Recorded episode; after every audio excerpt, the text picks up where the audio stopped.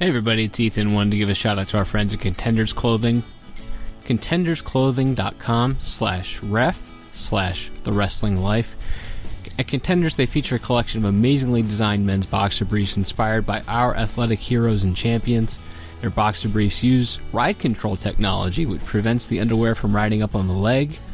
Their design and creative partners are John and Mike Anderson, who are the founders of Tank Farm men's apparel line and retail stores in Seal Beach and Huntington Beach, California.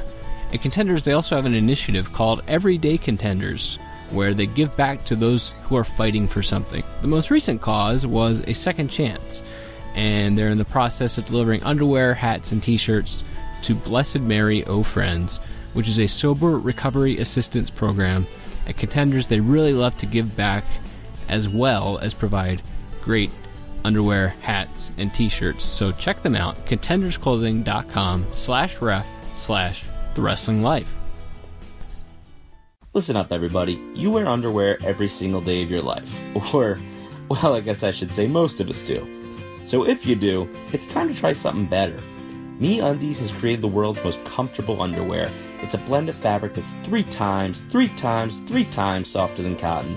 And hey, when you feel awesome from the inside out, you're gonna look awesome from the outside in. When you upgrade your undies game, everybody wins.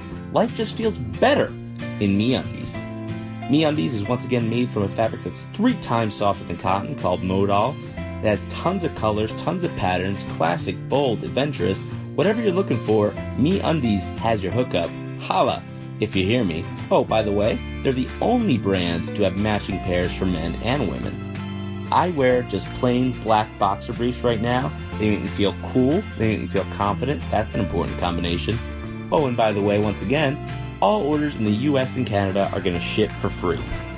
But hey, if you're not sure, you think, oh, I don't know, I don't want to just try it and lose my money, guess what? If you don't love your first pair, but I really think you will, Me Undies will pay you back, plus you can keep the pair for free. There will be no questions asked. I tried my first pair and it passed the test, and now I have a monthly subscription. But you could also score some additional savings by purchasing a pack if you're not quite sure if you want to just kind of dip your toes in before you dive in. But here's the important part, guys. For a limited time, MeUndies.com is offering you 20% off your first order if you head to MeUndies.com slash The Wrestling Life. Once again, that's MeUndies.com slash The Wrestling Life. If you don't love it your first pair, it's free. You really don't have an excuse not to try our favorite brand of underwear. So make sure you go to meundies.com slash the wrestling life. That way they know we sent you. It's good for MeUndies, it's good for us. Most importantly, it's good for you. Everybody wins. So once again, that's meundies.com slash the wrestling life. You're listening to The Wrestling Life, a part of the Elite Podcast Network at obpapparel.com.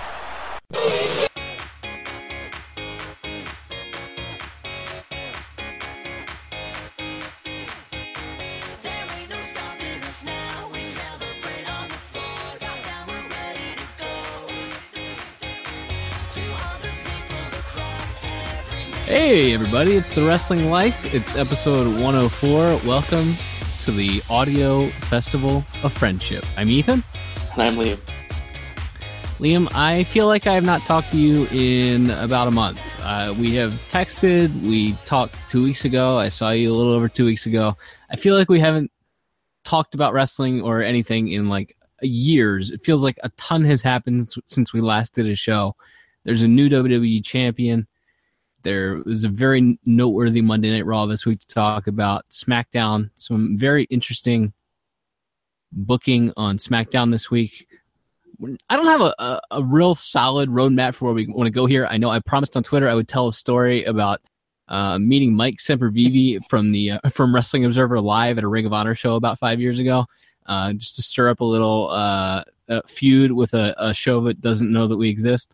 Um, there's just there's lots to get into. Uh, I don't know. Let's start with Elimination Chamber. I don't necessarily want to go match by match on that show, but uh, this is the first WWE pay per view that I didn't watch live in a long time, and I watched it on demand and thought it was, except for the main event and Randy Orton and Luke Harper, I thought it was just a, a waste of my time. Uh, but those two matches were great. Uh, what did you think of Elimination Chamber? Yeah, I think that was. Uh, I think not worth your time is a good way of saying it because the top two matches were good, and uh, I really enjoyed Harper and Orton because I think just for the novelty of seeing a different guy in like a top main event match, um, seems like the first time in a while that we've gotten that uh, gotten the chance to see a guy who it was definitely kind of a showcase match for Luke Harper and um, so that was a lot of fun. But you know, is it anything I'm going to remember in three weeks? Probably not. Um, you know, the chamber match was good. They they put Bray Wyatt over probably about as strong as they could. They had him pin AJ and Cena clean with his move. You know, no controversy there, and uh, uh, it was you know it's hard to be mad at a show when uh, you know when it has two really good matches on it. But man, this I mean that undercard that was that Nikki Bella match was hideous, and the finish was terrible. Um, the Dolph Ziggler stuff is the worst feud in wrestling by a wide margin. Um, the uh, the opener, Mickie James and uh, Becky Lynch, was okay, but very forgettable to me.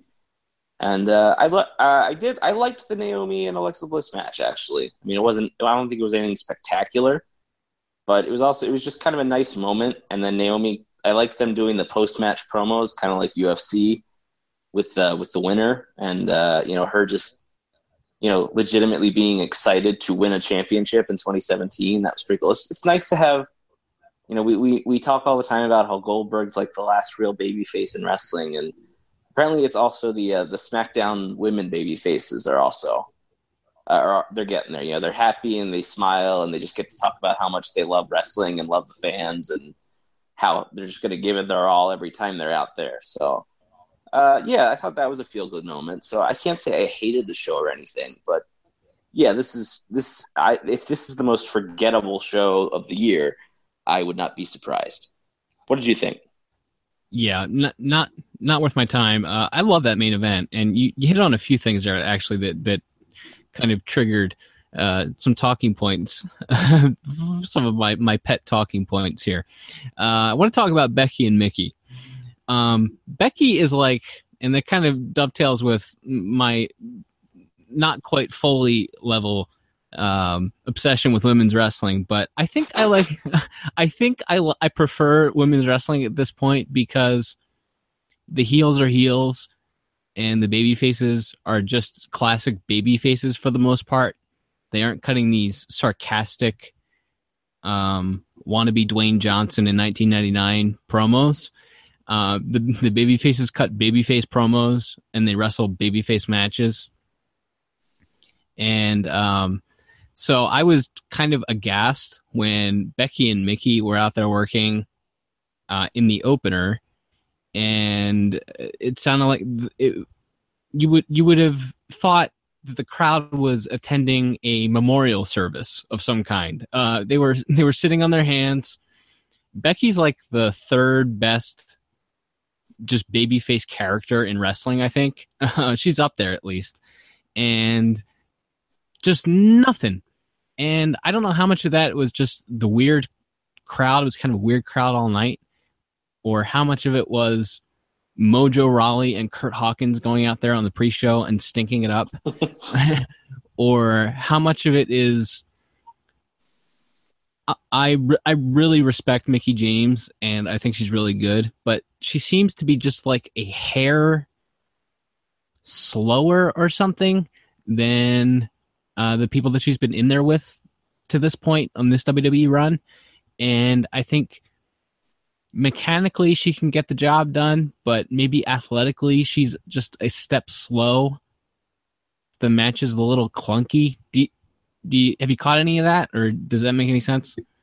Yeah, yeah, I'd say there's something missing. Um, the match when she came back to the NXT show and wrestled Asuka, um, I thought was really, really good. And maybe that's because Asuka was kind of playing the heel and maybe doing a little bit more of a deliberate pace so that when Mickie made her comebacks and stuff, it was, you know, it was at Mickie's speed, not Asuka's necessarily. And, uh, but now obviously, obviously now you have her kind of playing a heel. That could be part of it too. Just having her, you know, she's you know anybody that's been around for as long as she has is going to have a certain amount of goodwill with the fans, I think, and so I don't know. Maybe people just don't really want to boo her.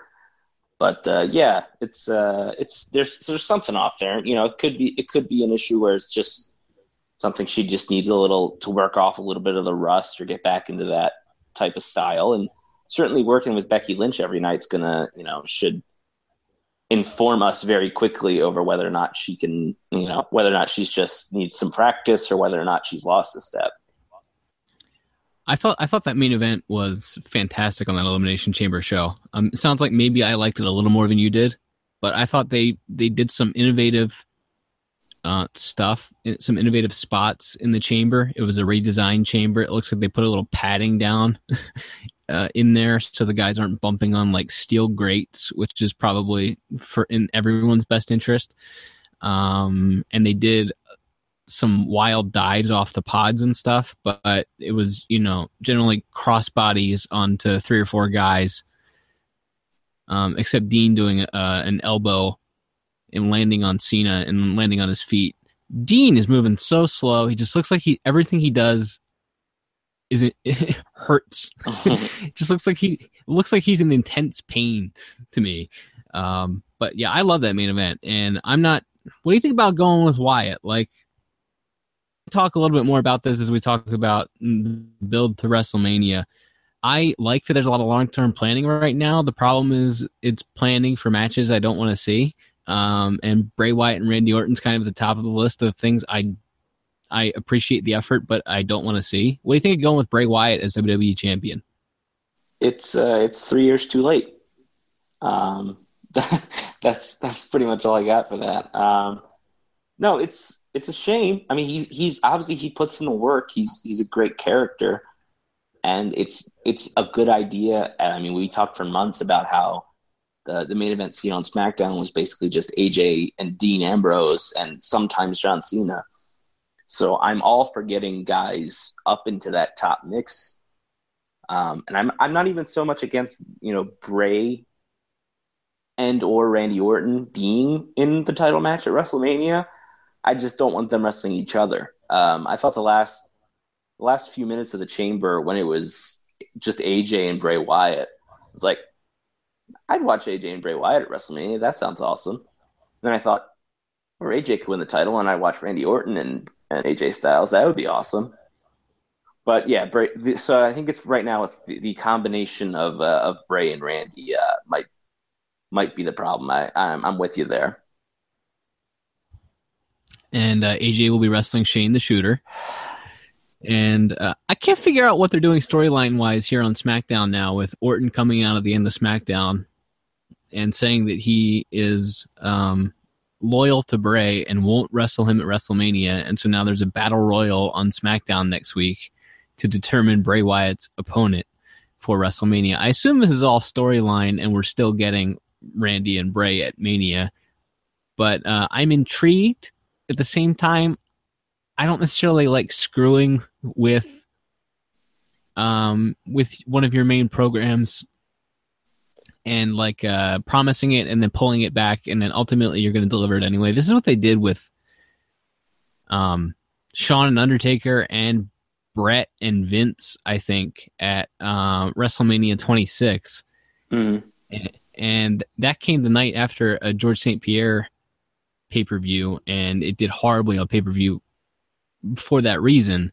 But I think a little bit of it too was well, if you promised the fans one thing at the end of January, and then because you got to tell your stories,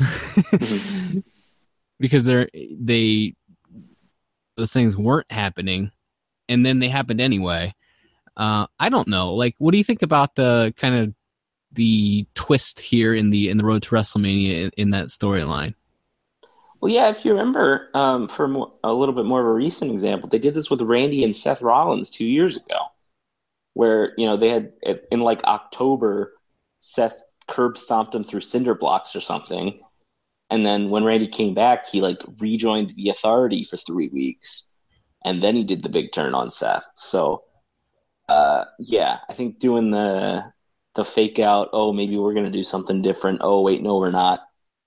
Uh, is kind of is kind of silly. Um, I mean, to me, you do the battle royal.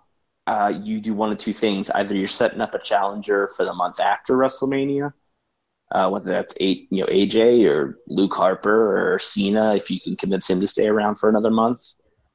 Um, whoever you know, whoever wins, or you know, unless they've decided to make it a, a triple threat with somebody, um, which again would probably be AJ or or Luke Harper, but.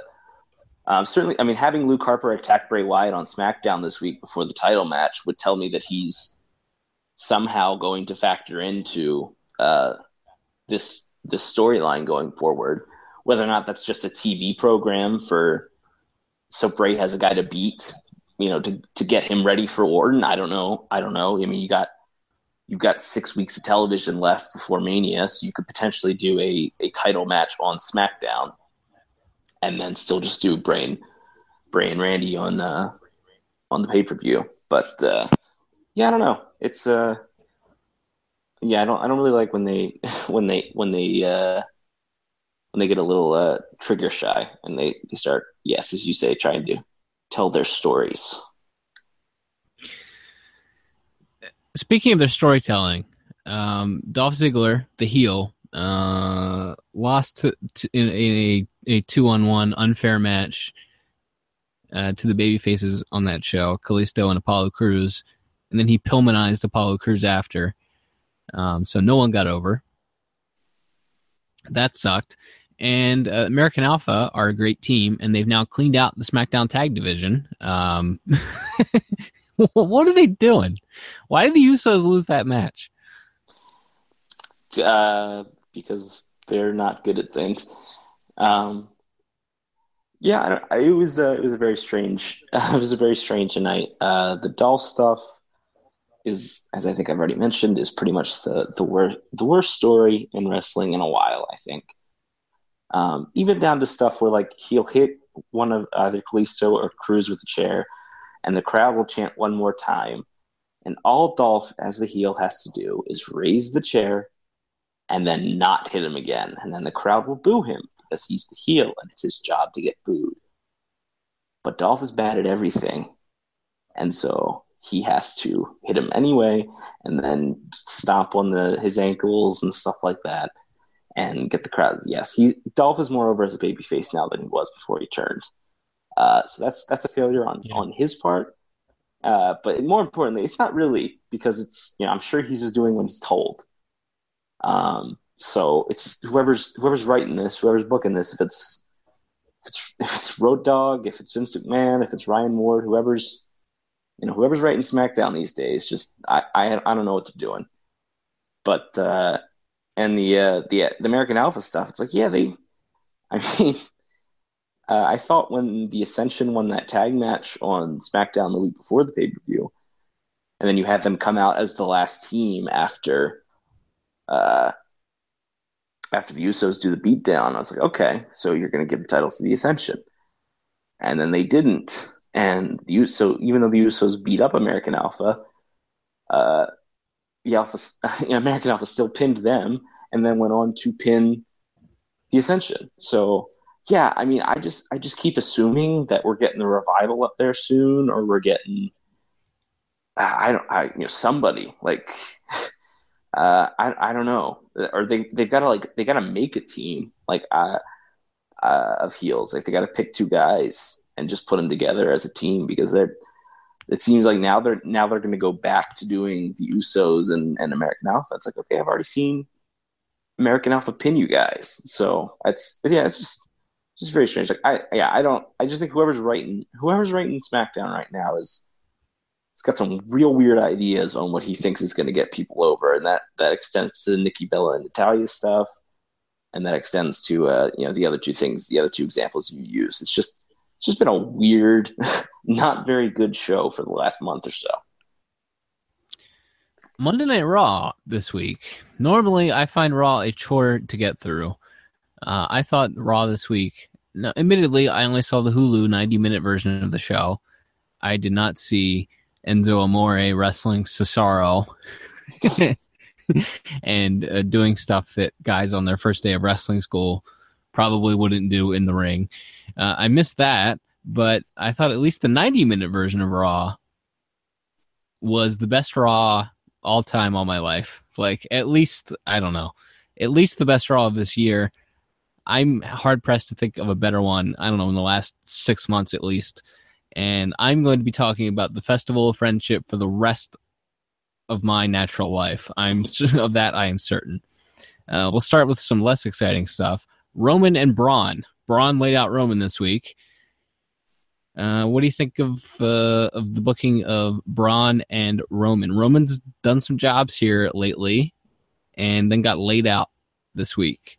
Um, I I don't know I don't know where this is going. Braun and uh, Roman at Fastlane, Roman and Taker at Mania. I don't know where Braun fits at Mania. Um, but what do you think of, of the Roman and Braun stuff? Um, I think they're they're still doing pretty well with getting Braun over. They had him, they're having him beat large men. They're having they had him beat up Mark Henry, and they're excuse me, they're and again they're gonna have him run through the big show this coming week, and uh, uh, so I, I, like the Braun stuff. I mean, they have, but it's like okay, so he beat Mark Henry, and then Roman runs down to try to attack him, and he just beats up Roman. So you're setting up. Uh, to me, it's just we're setting up Roman's gonna overcome the odds again and and beat Braun at Fastlane. I think that's where we're headed. Um, you could you could do something. I know you you talked about the idea of doing a double turn on our last show, I believe or of I mean, there's the obvious thing, which is you know Roman has Braun down, and then the uh, the Undertaker's music hits, and and uh, Roman is laid out, and Braun gets the the win. But uh, yeah, I think uh, come to my head right now. Uh, Roman's win clean with a spear at uh, at Fastlane. I really like the sit down they did with Cole and Samoa Joe this week, and I generally like everything they've done with Samoa Joe so far. Uh, how do you feel about Samoa Joe's booking to this point? Yeah, he's he's awesome. He he walked onto that show, and he's if he's not uh, if it weren't for if it weren't for Jericho and Owens, uh, he'd be the best guy on the show by a wide margin. Um, but yeah, he was awesome, and uh, they're setting up him and Sami Zayn, which is it's kind of one of those things. I think we talked about this maybe two or three, you know, maybe a month ago, where it's like Sami Zayn is like their number three baby face, and then Seth got hurt, so now like Sami Zayn's the number two baby face, and that's only if you count Roman as a baby face, which is suspect. So it's like Sami's like you got so they kind of uh, they're kind of forced to do something with Sami Zayn now, which is good because he's awesome. Um, I like the match with Rusev. I like the idea you have him beat the big, a big mean bully to get ready for the bigger, meaner bully. Um, and then you had you, know, you had Joe beat him up. So that's that's an easy. The underdog versus bully storyline is uh, is easy to tell, and it appears that uh, Joe will be involved with Hunter and Kevin Owens as well. So. Um, I swear to God, if we end up with like Triple H against Goldberg at SummerSlam, I'm gonna burn Stamford, Connecticut to the ground. but, all right, just just a reminder: this is this is recorded and it will be posted on the internet for all time, probably. If we figure out where to post it. Hypothetical situations are not uh, admissible in court, so that's cool. All right, roll tide. Um, I've been listening to way too much of something to wrestle with Bruce Pritchard uh, lately this week, and uh, just listen. Plug for a show that, if you go into it knowing what it is, and it's the host Conrad doing a really really good job of hosting a show, and if you take everything Bruce Pritchard says with a grain of salt and realize that he's um, f- probably full of crap. It's really enjoyable. I'm really enjoying that show, but that Roll Tide is, uh, you know, I mean, Conrad didn't invent it, but anyway, something to wrestle with. Bruce Pritchard. Uh, I'm I'm really enjoying that lately. Uh, have you have you given that a listen, Liam? Uh, no, I don't think I will ever willingly listen to anything Bruce, Bruce Pritchard has to say. So I'm, I'm gonna give that a hard pass. I, I may listen to uh, Conrad's new show with Tony Schiavone though. I uh, I'm excited, even though he blocked the TWL account on Twitter, despite the fact that I don't believe I ever tweeted him. Schiavone? Yeah. All right. Uh, Huh. it, it could be because I love I love and retweet and favorite the Tony Schiavone parody account so often. Um, I, I don't know that for sure. Yeah. That's the only thing I could guess, but it's it's all in good fun. I love you, Tony. Um, blah, blah, blah. I want to talk about the Festival of Friendship last year. Bayley won the Raw Women's Championship. My heart was about to explode after seeing the Festival of Friendship and then immediately seeing Bayley win the Raw Women's Championship after. Uh, what did you think of the decision to put the title on Bayley on Monday Night Raw? I mean, the obvious thing is to say, "Oh, they should have waited till WrestleMania." Blah blah blah blah blah. And look, you people are probably right. They're probably right to say that. But to me, I'm okay with you doing it on Raw. Um, what I'm not okay with is if you just take the belt off her in three weeks. And I've said this many times, and I'm going to say it every week. It's like if you want Bayley to be the next John Cena, then you should book her more like John Cena and less like 2013 Daniel Bryan. Um, I know they think that's just how you get people over now is you just beat them and beat them and you switch and you get them give them the title for a couple weeks and then you screw them out of it and then they get it back and then you screw them out of it again. Like i know that's how they think getting over works now. It's like if you want if you want somebody to be a, a top superstar book them like you have booked top superstars of the past. So if she just loses it back to charlotte in three weeks then i will say this was definitively a terrible mistake but uh, so I'm just going to file this one under Wheel C. That all being said, it was a really good match. Uh, Charlotte's awesome. Bayley's awesome.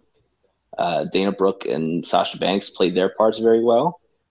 Um, you, you, I, I think we're probably. I think it's. It seems pretty obvious. We're we're going to get, you know, Sasha and Bayley, you know, to rekindle that feud somewhere down the line. Maybe that's SummerSlam. Maybe that's you know the month after WrestleMania if they don't want to wait that long.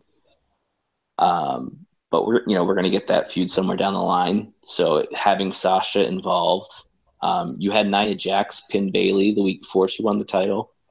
So theoretically, if you wanted to keep Charlotte and Bayley apart until WrestleMania, you could do Nia and Bayley at the next show, um, and then do whatever at WrestleMania. So there's a lot. They have a lot of options. But so I will just say I like it. I'm okay with it. I just don't want to see her lose it for like a year. I think you're right. And generally, your point about baby faces making top baby faces is right. Hogan didn't do any jobs. Austin didn't do any jobs. the Rock is a very unique case in the history of wrestling. Rock did a lot of jobs. Uh, but yeah, Cena has historically not done a lot of jobs. Um, but yeah, I think like as you touched on, I think they think they got they got Daniel Bryan over, and they they think they're gonna get Bayley over. But um, all right, I think we've put off talking about it as long as possible. The Festival of Friendship, greatest segment in the history of Raw. Yeah, I think so. Um, from from start to finish, especially if, hang on. That's CM Pug in the background. That's that's my dog CM Pug. Hi, Crush. It's a good pod. Yep. So the Festival of Friendship, greatest segment in the history of Raw. Yeah, I think it's if it's not, it's it's darn near close. Um, you know, we've we've sung the praises for I think a long time about the the Owens and Jericho stuff, and if you want to argue that you know these guys are the top two heels and they shouldn't be doing so much comedy and all this stuff, it's like maybe you're right, but I think all of that silliness made the turn even better. Um, made it even more shocking, even more jarring. Um, it was great. It was Jericho hamming it up to a great degree. The only regret I have is that when the the Las Vegas show tune music plays, Jericho comes out in a sparkly jack, uh, sparkly blazer, and they in a sparkly fedora. That Jericho did not immediately start singing like a show tune version of his theme or something. um, that's that's maybe the only thing I would have thought would have made it better. Um, but yes, they had they had showgirls. There was uh, the sculpt of Jericho. Um, there was the the, the creation of Adam with Kevin Owens in all white gear and Jericho in his tights. um, which Jericho suggested he hang above his fireplace. Uh, Gillberg coming out and Owens just beating the tar out of him. Um, and the best part of it all is like, and why I think it, it worked so well is the whole time, and especially like when Goldberg is about to come out and Owens is getting getting all jacked up and psyched up to you know to, to beat up Goldberg, and then it's, it's, it's a joke, it's another joke, and he, he's you know I thought this was all like an elaborate, a devious, evil plot by by Jericho to get Goldberg out here so we could beat him up, and go and Jericho very just calmly and just explains, no, I just love you, man, and I wanted to tell you how, and I wanted to throw you a festival to tell you that you're my best friend. and it's like in that moment, his his motives became so pure and so genuine. And it's like, and your heart starts to break. It's like, no, I just wanted. It's like, it's like it wasn't an evil heel plot. It wasn't. There wasn't some kind of bait and switch where it was really a, you know, some heel move. It's like, no, he just wanted to tell his best friend that he loved him like a brother and then he wanted to give him gifts. Like it was beautiful. It was beautiful. And uh, so then, of course, you get you get Owens giving him Jericho his gift. Um, the very the slow reveal of uh, Jericho pulls out. Oh, it's a new list. It looks great. You know, the old one's getting beat up, and and then it's like he slowly looks at it and it's like he's not he doesn't immediately sell like he doesn't immediately understand what's going on he's you know hey how come my name's on this list and then he flips the clipboard up slowly so that the cameras get a nice t- tight shot of the list of ko and you just see the demeanor like all of the emotion leave kevin owens face slowly drops the mic and drops his belt and beats the tar out of chris jericho. Power bombs him on the apron, and then they do their homage to the Shawn Michaels and Chris Jericho segment from almost a decade ago now, because we're old, um, of where Jericho threw Shawn Michaels through the TV to, to kick off their incredible feud. And uh, you know, a decade later, here Owens th- is the one throwing Jericho uh, through the TV. Just it was perfect, man. And the the, the pièce de resistance, right as as Owens is giving him the power bomb, he throws him back in the ring. He's about to grab him and throw him into the TV. He grabs him by like his both sides of his face. He looks in his eyes and just says, "I hate you," and then he throws him in and throws him in the TV. It's just like, oh my gosh, it, it broke my heart. It was heartbreakingly great it's like this guy just wanted to throw a festival to tell his best friend that he loved him and how proud he was to be his best friend. and this guy was just using him all along to keep his belt. And when he no longer, and now that Hunter's maybe, you know, I assume it'll be revealed that Hunter's going to, you know, have Samoa Joe backing him up. So now that, and now as soon as Jericho had outlived his usefulness, Owens just kicked him to the curb because he's an evil, mean bully at the end of all of this comedy, at the end of all of this silliness. He's really just a bad person. And he just, and he broke my heart and he broke Chris Jericho's heart and he also broke his face. And he's just like, oh man, it's, it's the greatest. It's one of the greatest angles I've ever seen. It's de- I think it's one of the greatest moments in professional wrestling history. Like, uh, you know, part of that comes from my personal love for the Jericho and Owens pairing. You know, I wasn't I wasn't alive when uh, when they did the rocker split. Um, I was I was very young during like uh, you know when Triple H turned on Shawn in 2002. Um, you know, a lot of these great breakup angles I was either young for or they just I just wasn't very invested in them.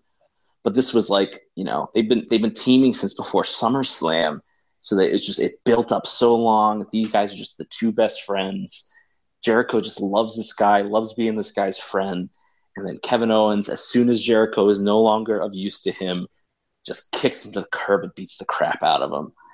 oh man, that's like that's why you put up with three hour Raws and crappy DQ finishes, and that's why you sit through Raw in November and December when they stop trying. That's why you sit through seven hour Royal Rumbles and pre shows with Sam Roberts and all this stuff. Like that's why you sit through all the crap because you get nuggets like this that are just beautiful storytelling, just perfect. Everybody was so freaking perfect in this segment. I can I will never ever be able to run out of good things to say, but uh, I've spoken for like five minutes uninterrupted now. So uh, I will throw it over to you and get your sort of long long form thoughts on the on the matter. But yeah, needless to say, if it's not the greatest segment of all time, objectively, it might be my personal favorite segment in the history of wrestling. So just amazing. Just great job, everybody. It's it's top five angles that the company's ever done. Um, and I've you know, got almost 30 years of watching this company now. Uh, I can say it's one of the five best angles the company's ever done. Um, drive by on Sam Roberts aside, uh, you did not mention, which is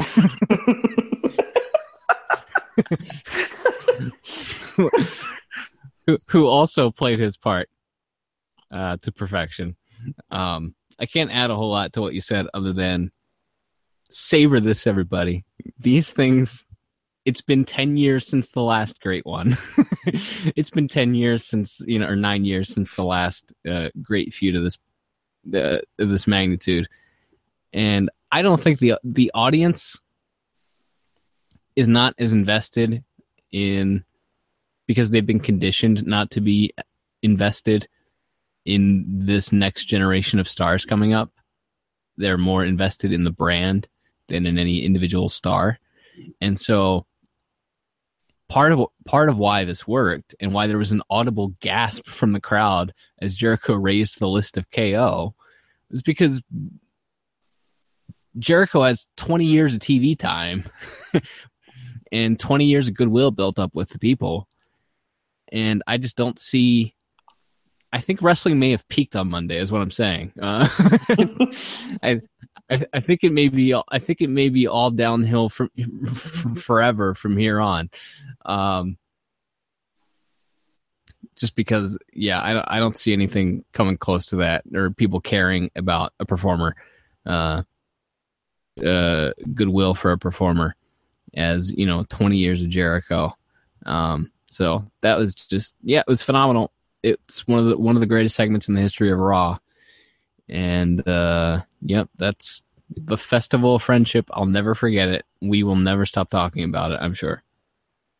Yeah, it was it's just again, it's just like it's it's just as close as it's, it's not perfect. If it's not perfect, it's uh, it's darn near close. And it was just, it's one of those things. And we talked about that. I think on our on our, you know, we usually we talk about the the that on our year end show about how you know you you you kind of have to sift through some crappy stuff and the shows are too long sometimes and, but man it's just there's just nothing like it. There's nothing like a great professional wrestling match or a great professional wrestling angle.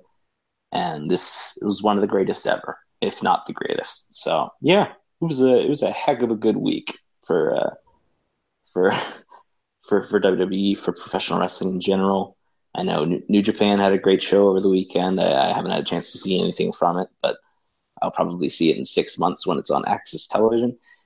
Um, but I know that you know a lot of a lot of great stuff happened in professional wrestling. Ring of Honor has been uh, building up for their uh, mini weekend shows. I'm pretty interested in uh, where they're going with uh, the Adam Cole uh, Christopher Daniels match, and uh, which may inform Adam Cole's future in Ring of Honor as well. Um, so just yeah, and then all that aside, you just get like one of the greatest angles of all time on Raw this week. Man, pro wrestling's pretty rad, man. It is indeed. You mentioned ROH, and I hesitate to do this because I have nothing but goodwill for everyone this week. But uh, came up with our friend uh, Stinky on Twitter, so I uh, thought I'd tell a story of meeting Mike Sempervive from the Wrestling Observer live show. Uh, at a Ring of Honor show a few years ago. So uh, pull up a chair, everybody. Very quick story. Um, Ring of Honor taped television every month in Baltimore, um, a- about a three minute walk from where I was living at the time.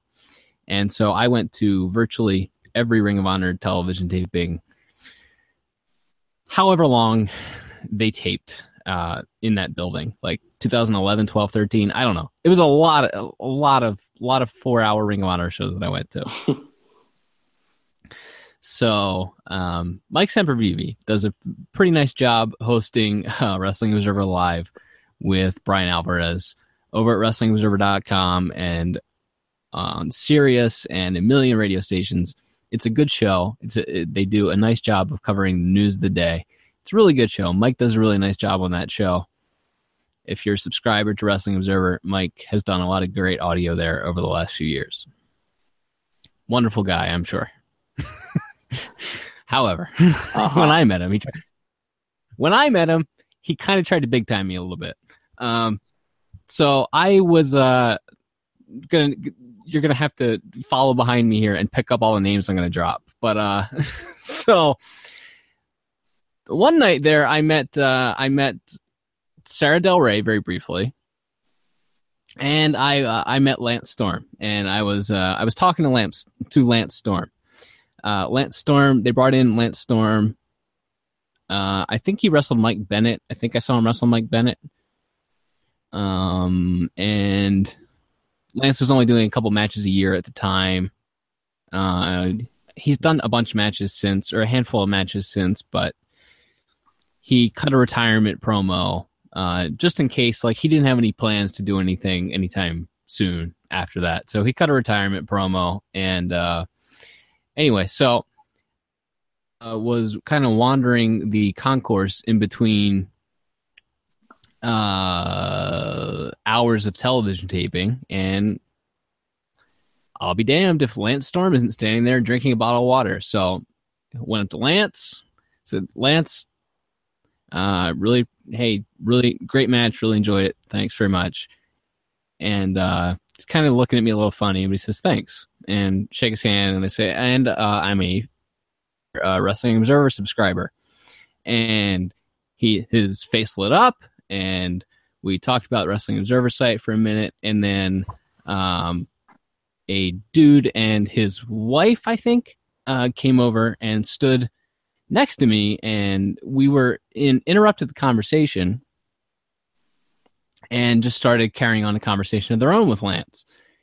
And uh, say, "Oh, hey, I heard you mention the Observer or something like that. Uh, do you know who I am?" Or or something along those lines. And um, I think f- for some reason in my head he's wearing a Peyton Manning jersey, um, which is strange because I think Sempervive's a Falcons fan. Yes. Um, but in fairness to in in fairness to him, it might have been like a vintage Baltimore Colts jersey. But I think for for some reason in my head it it's a it's a Peyton Manning jersey. But uh, he's like, uh, "Do you recognize me?" or, or Uh-huh. do you know who I am? Do you know who I am? Or something like that. And I'm like, um, but I. and he's like, uh, do you um are you familiar with the Adam and Mike Big Audio Nightmare? so first of all, the guy brings up not like the radio show that he does that's on a zillion radio stations all over the world, the most listened to wrestling audio show on the planet. He brings up the the the, the much smaller um, passion project that he does on that site, So he's kind where he talks about hockey. just to interrupt Where he talks about hockey in Japanese. Sure. just for a second. So the idea is like he's trying to tell if you're like a true fan, if you're like a hardcore fan I- I- amongst the hardcore fans that are paying for wrestling podcasts. Like, are you hardcore enough? I don't.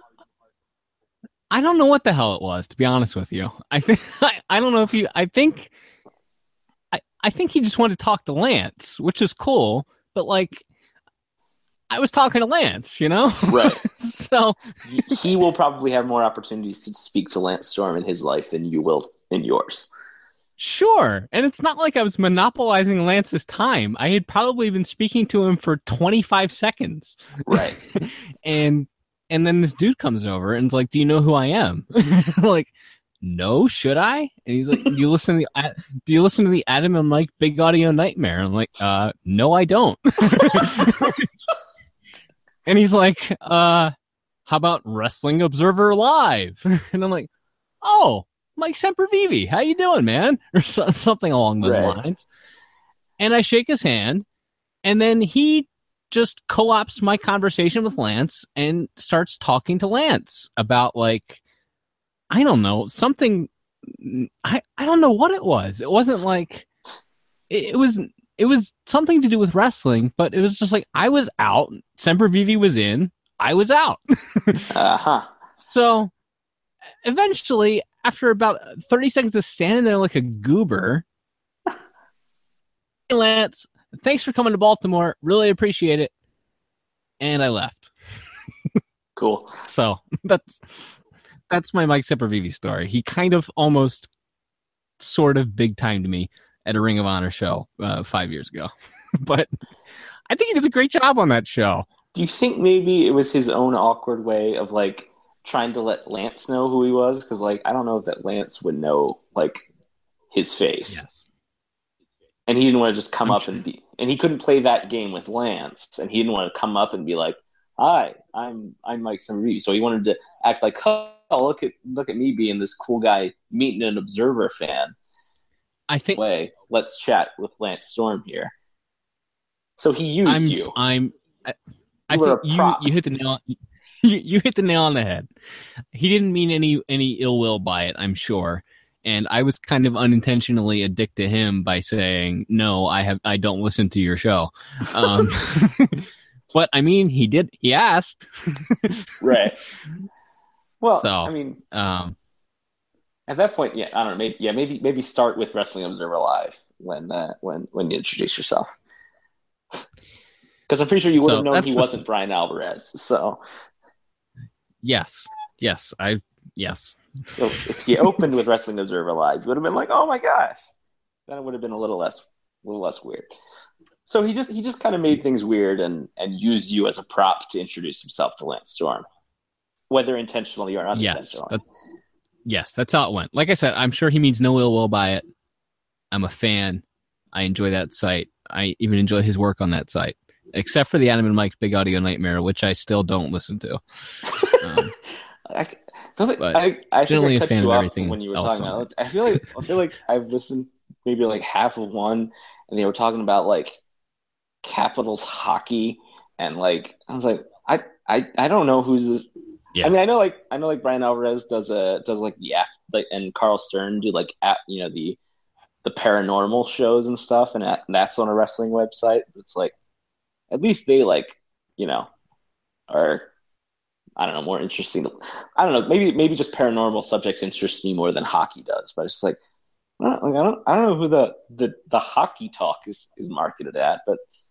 Then again, uh, you know, I'm, I'm not one to judge. If, you, if that's if that's your bag, that's uh, that's fine. It's you know, we all we all have different things that we like. so that's the story. That's all I got. Uh, I that's all I got this week. Got anything else on you? No, I think can't end on a higher note than uh, than famed wrestling podcaster uh, big leaguing you at Ring of Honor tapings on, at the Du Burns Arena. Uh, it's not it's not getting any higher than that. Uh, maybe maybe we should have talked about that before the Festival of Friendship, uh, before the Super Bowl of Love that we just had for the Festival of Friendship.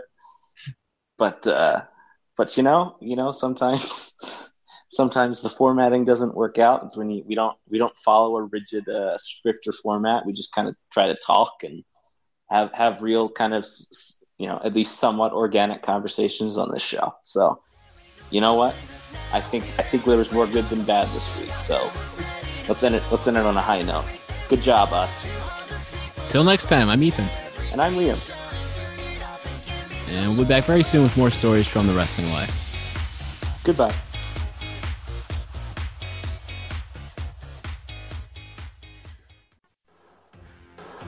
Thanks for listening to The Wrestling Life, a part of the Elite Podcast Network at obpapparel.com. For other podcasts like this, head to obpapparel.com. The Wrestling Life is brought to you by OBP Apparel. For Baltimore's best local sports gear, head to obpapparel.com. Whether it's baseball or football season, we've got you covered with Baltimore's best local sports gear. That's obpapparel.com.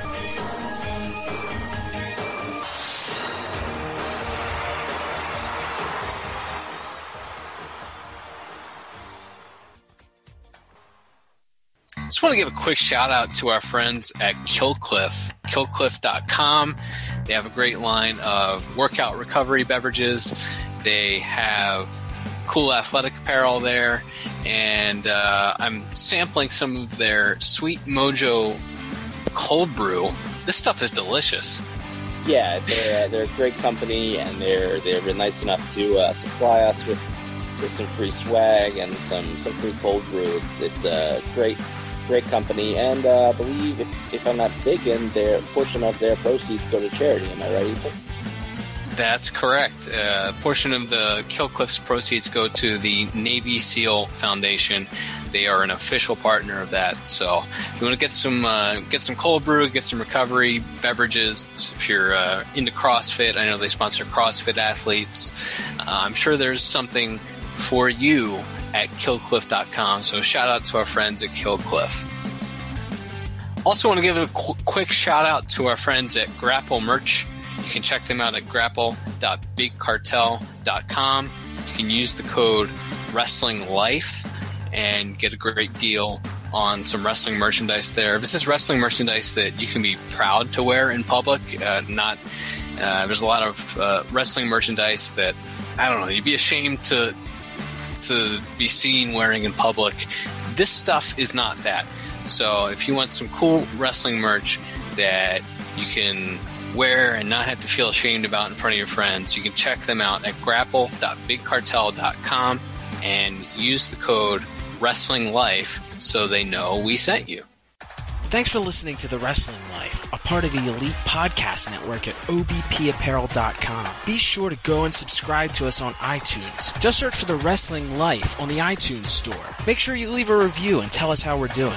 Also, be sure to follow the guys on Twitter at TWL underscore podcast for live tweets during wrestling events and other hilarity throughout the week. That's at TWL underscore podcast. Now back to the guys.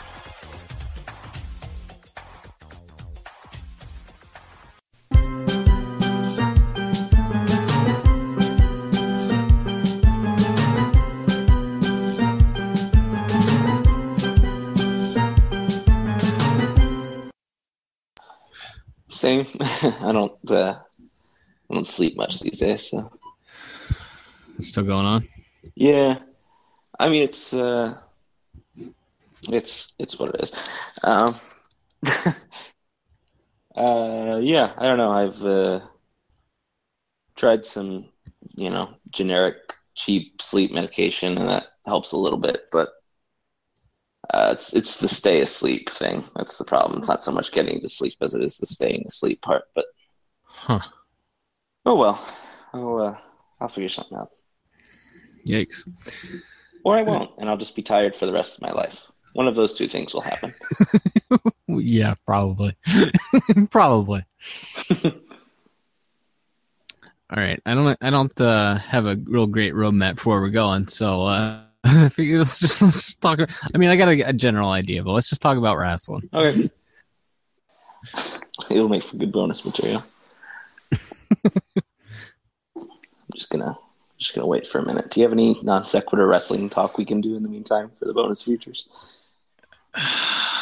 I don't really have any uh, non wrestling stuff this week. Uh, planning a wedding. I Anna's given me like five percent of the wedding to plan, and it's awful. It's the worst thing I've ever experienced in my life. She's doing ninety five. She's doing ninety five percent of it. God bless her soul. And uh, I can't complain because I'm doing five percent of the work, and she's doing ninety five percent of the work. Maybe like ninety eight percent of the work, but that two percent, it's awful. It's just the worst. What is what is that two percent? Is it like you gotta you gotta you gotta Uh, you gotta find a cake or like I, I, I don't. I'm not really.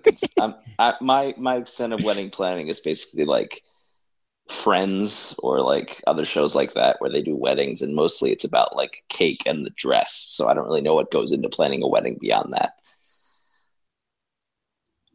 For me, my task is getting addresses from people, and like posting a Facebook save the date and saying leave your address in the comments or private message me your address, and everyone posts no they're not coming or my my least favorite thing in the world when you post maybe you're going to an event on Facebook. Like, make a make a fist. Either you're going or you're not going. Like do or do not. There is no try.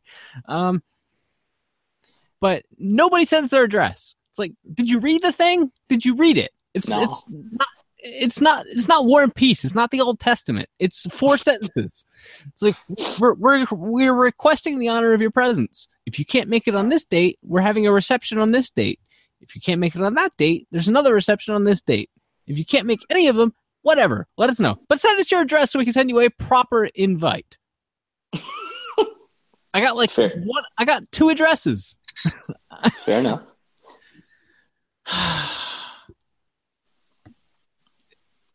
That's about all I'm doing, and and I'm trying to figure out. I Okay, so there's I, I need a blue suit. I, I want to wear a suit, not a tuxedo, but it's a very specific shade of blue, and I can't find it anywhere. All right. What a uh, night! What a nightmare. I'm, I'm I'm very sorry that you. like, are we talking? No is one... it like, is it like sky blue? Are you looking for like, like you know 80s prom tuxedo color blue or are you looking nah. for like looking for like a it's uh you know everybody everybody on television now every dude on tv now is wearing a blue suit if you yes. notice like the wwe ring announcers the wwe regular announcers everybody has a blue suit color blue it's uh it's got almost like a, a purplish t- tint to it i just i can't i can't replicate the color um and I don't want to wear the same blue suit that everybody's wearing right now on television. So, fair enough. All right, I think I think there's they've exited the uh, the floor. So, all right, good times. Um, yeah, like I know the dude's never going to hear the show, and nobody cares, nobody listens to this show, but uh, it came up, and I don't know how I've never had an opportunity to tell that story before. So it's a good story. Like, I think you also just had to drop in that you met Sara Del Rey, even though that was not at all relevant to the story. told you I was going to drop some names. It's fine. That's I. I did. They, was she wrestling on that show? They brought her in. Um, yes. Uh, I think she maybe she and Lance did a mixed tag against Bennett and Maria. Um, that sounds plausible they did a mixed tag with with somebody, and some somehow she was involved in Lance's angle. So, you know, I mean, I guess they do the Women of Honor show now, but I was like, oh, don't, I don't recall seeing a lot of women at, yep. at Ring of Honor shows, just in general and also in the ring. No, it's a lot of sweaty dudes, and uh, yeah, at the time they weren't doing they weren't doing women either, which is weird. Um, but they they yeah, they brought her in. Uh, I don't think it was Maria. I think it was somebody else. But um, yeah, they did, they did a mixed tag. I think gotcha. maybe it wasn't even Bennett.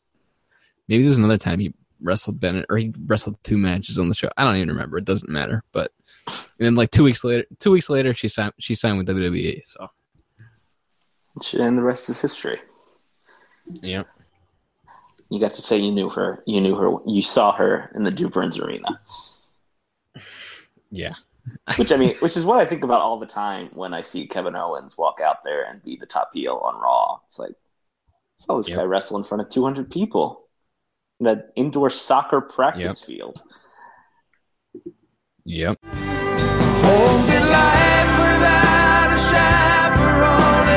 what you thought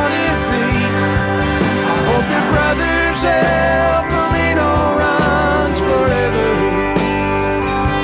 I hope the world sees the same person that you always were to me. May all your favorite bands stay together.